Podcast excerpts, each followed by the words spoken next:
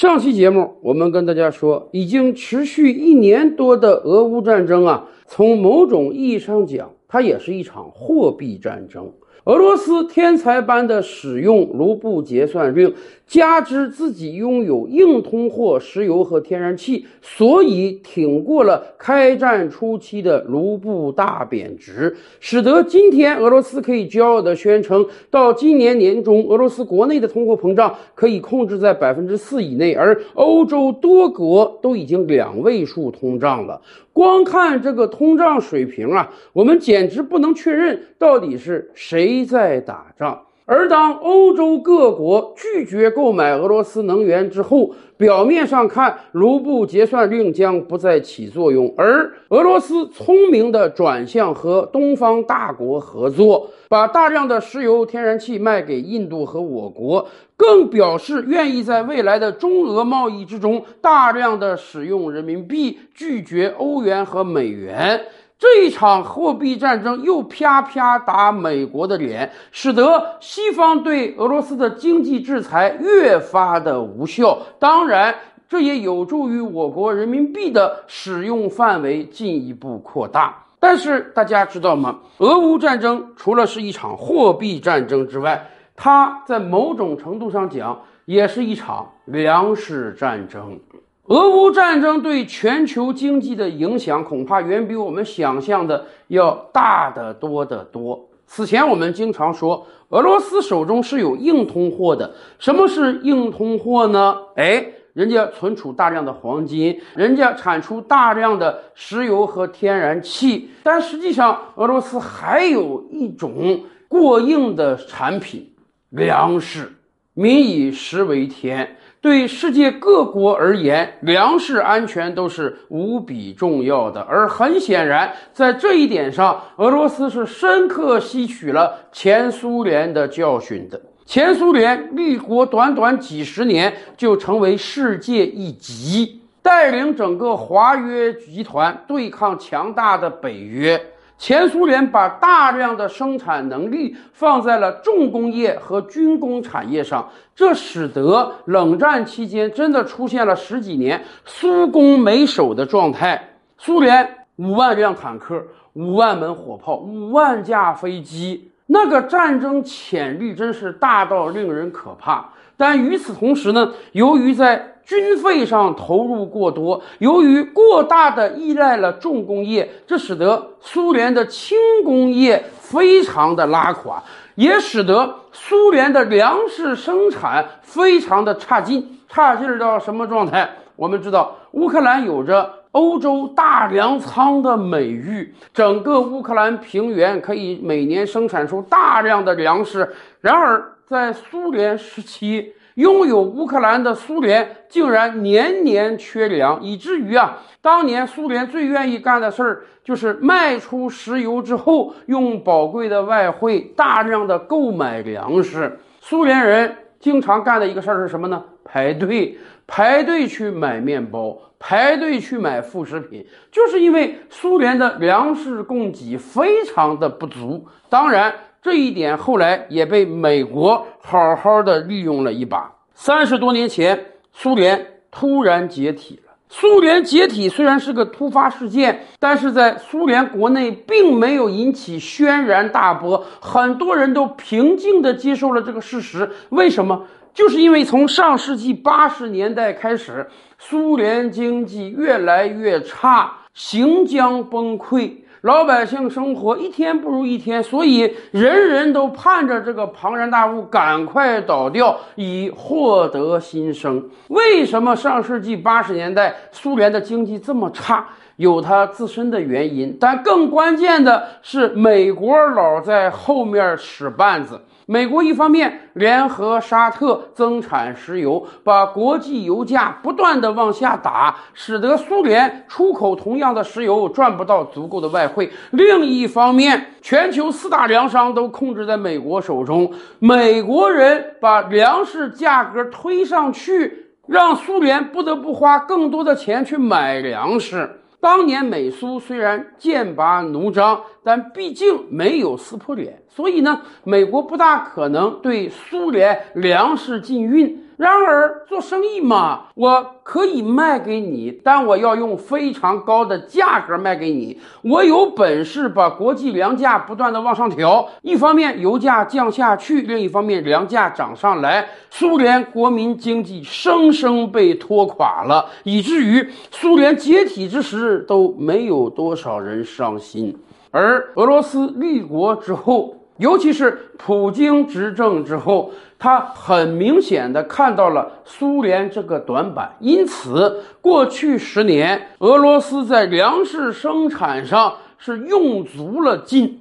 所以，当俄乌战争开打之后，我们经常说啊，俄罗斯的经济像一个堡垒一样。为什么？因为人家手中有硬通货。作为现代国家，你缺不了能源。俄罗斯恰恰是能源生产大国。俄罗斯同时近些年来又成长成为粮食生产大国，这使得啊，西方世界完全拿俄罗斯没办法。你想封锁人家，人家的能源足够自己生产，人家的粮食足够自己吃，还可以大量的出口，你怎么封锁他呀？美国再想效仿当年在经济上扼杀苏联，调高全球粮价没用了。你现在要敢调高全球粮价，那不等于帮俄罗斯赚钱吗？所以，正是由于俄罗斯补上了苏联这个短板，哪怕他不再拥有乌克兰的欧洲大粮仓，他也照样能生产出足够多的粮食，使得自己的经济真正像一个堡垒一样。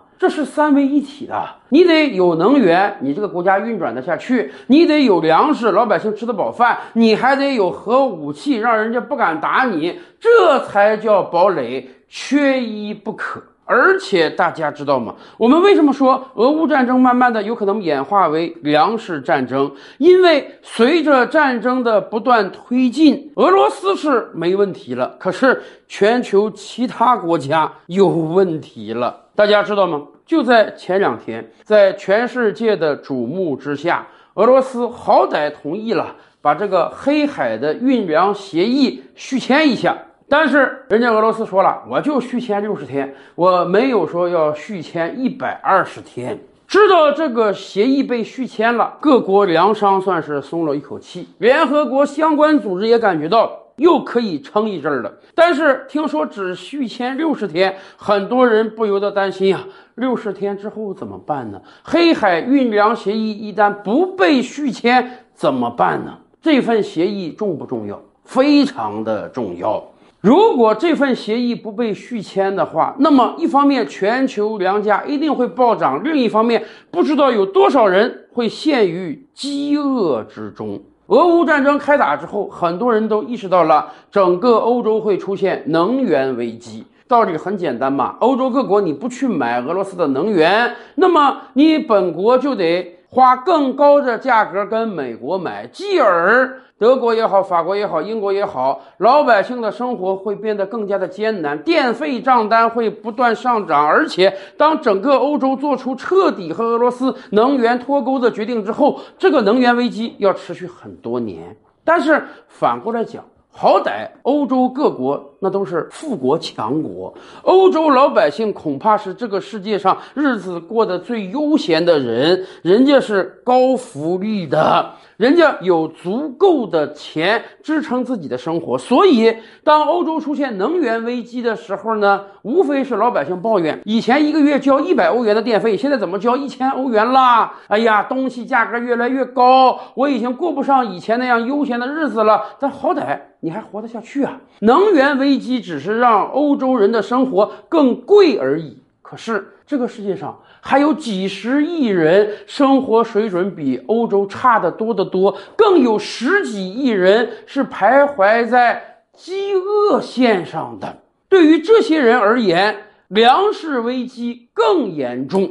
俄乌开打之后，世界粮食价格在不断的上涨。为什么？大家都看出来了，乌克兰是欧洲大粮仓，可是乌克兰现在陷于战争之中。一方面，乌克兰在失血，大量的人在死亡，国家 GDP 减了一半之多，种田的人恐怕都要减少了。另一方面，乌克兰也被封锁呀，你整个黑海控制在俄罗斯舰队手中，他如果不让你把粮食运出来的话，那么即便乌克兰有足够的粮食，别的国家也买不到。多少年来，全球粮食供应相对是比较稳定的。在这个情况下，还有几亿人陷于贫困。可是突然，乌克兰大粮仓的粮食运不出来了啊，那么就会使得很多地方出现粮食供应的紧张，继而粮食价格就会提升。更残酷的事儿是什么呢？那些有钱人。相对而言，人家能拿出更多的钱，所以呢，不至于让自己吃不饱饭。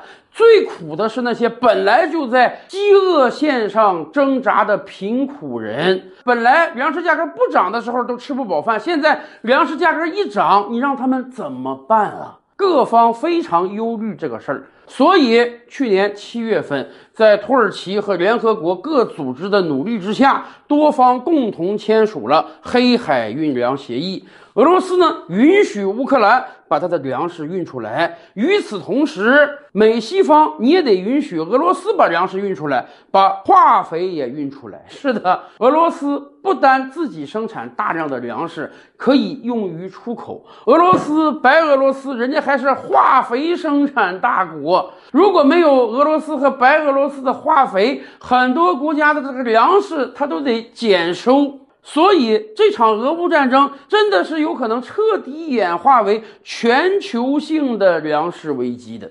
所以去年七月份，各方也意识到了不能城门失火，殃及池鱼啊。俄乌这面打仗，欧洲那面受冷，那还忍得了；非洲那面受饿，他怎么忍得了啊？在各方的努力之下，双方终于把这个协议签了。俄罗斯和乌克兰的粮食呢，也可以外运了。但问题是，长久以来，俄罗斯就指责啊。乌克兰利用这个运粮通道搞小动作啊，运点军火。而另一方面呢，俄罗斯也抱怨，我们允许乌克兰的粮食运出去了，可是美西方对俄罗斯粮食出口、化肥出口却横搬竖挡，这非常不公平。当年那份黑海运粮协议，当时只签了一百二十天，一百二十天之后呢，又延了一百二十天，到今年三月份到期了，怎么办？在各方的努力之下呢，好歹俄罗斯又同意延了六十天。可是这个六十天到期之后怎么办？俄罗斯能继续同意延期吗？要知道，对于俄罗斯而言，现在打乌克兰是重中之重啊！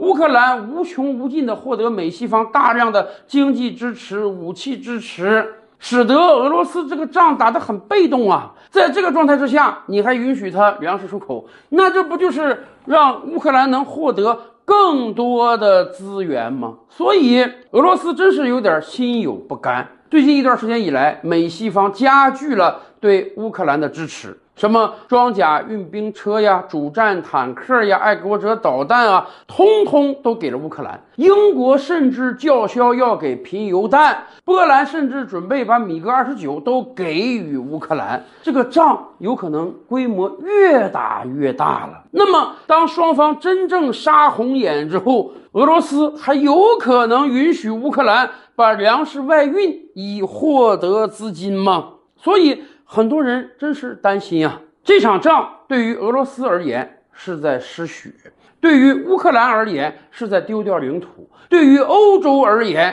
是能源危机、电费账单上涨，是冬天变得寒冷。可是对于广大生活在贫困线上的穷苦人而言，这就真的是粮食危机了。一旦俄乌冲突加剧，两国粮食通通都运不出来。那么下一步是不是要彻底演化成人道主义危机呢？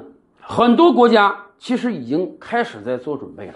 去年我们就看到了越南、印度相继出台禁令，禁止本国大米出口。为什么？过去几年这些国家其实靠出口大米赚了不少钱。但是他们也意识到了未来全球局势有变坏的可能，粮食危机真的有可能突然到来。所以，为了保证本国老百姓能够吃得上饭，他们必须禁止大米出口。相对而言，说实话。越南和印度虽然是穷国，但不至于穷到吃不起饭。可是，如果他们也不把大米出口的话，大家可以想见一些那些真正贫苦的非洲国家到哪里去买粮呢？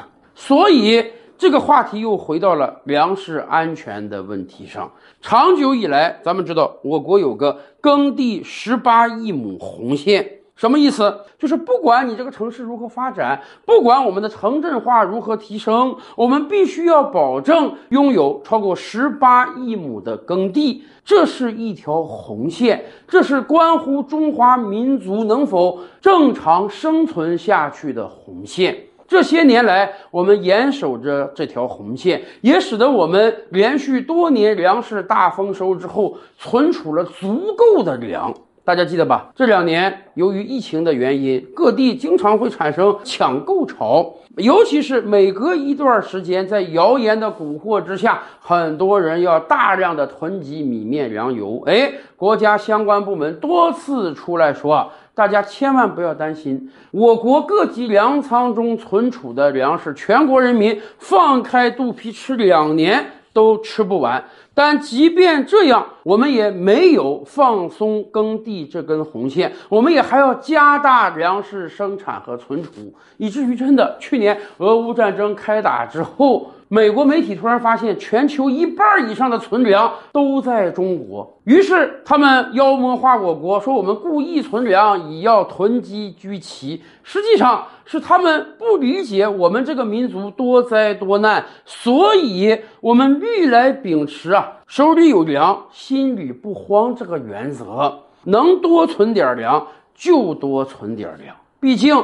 苏联的教训也就在三十多年之前。作为一个大国，如果不能保证自己的粮食安全，那么真的有可能陷入到巨大的被动之中啊！照吕拍案，本回书着落在此。欲知大千世界尚有何等惊奇，自然是且听下回分解。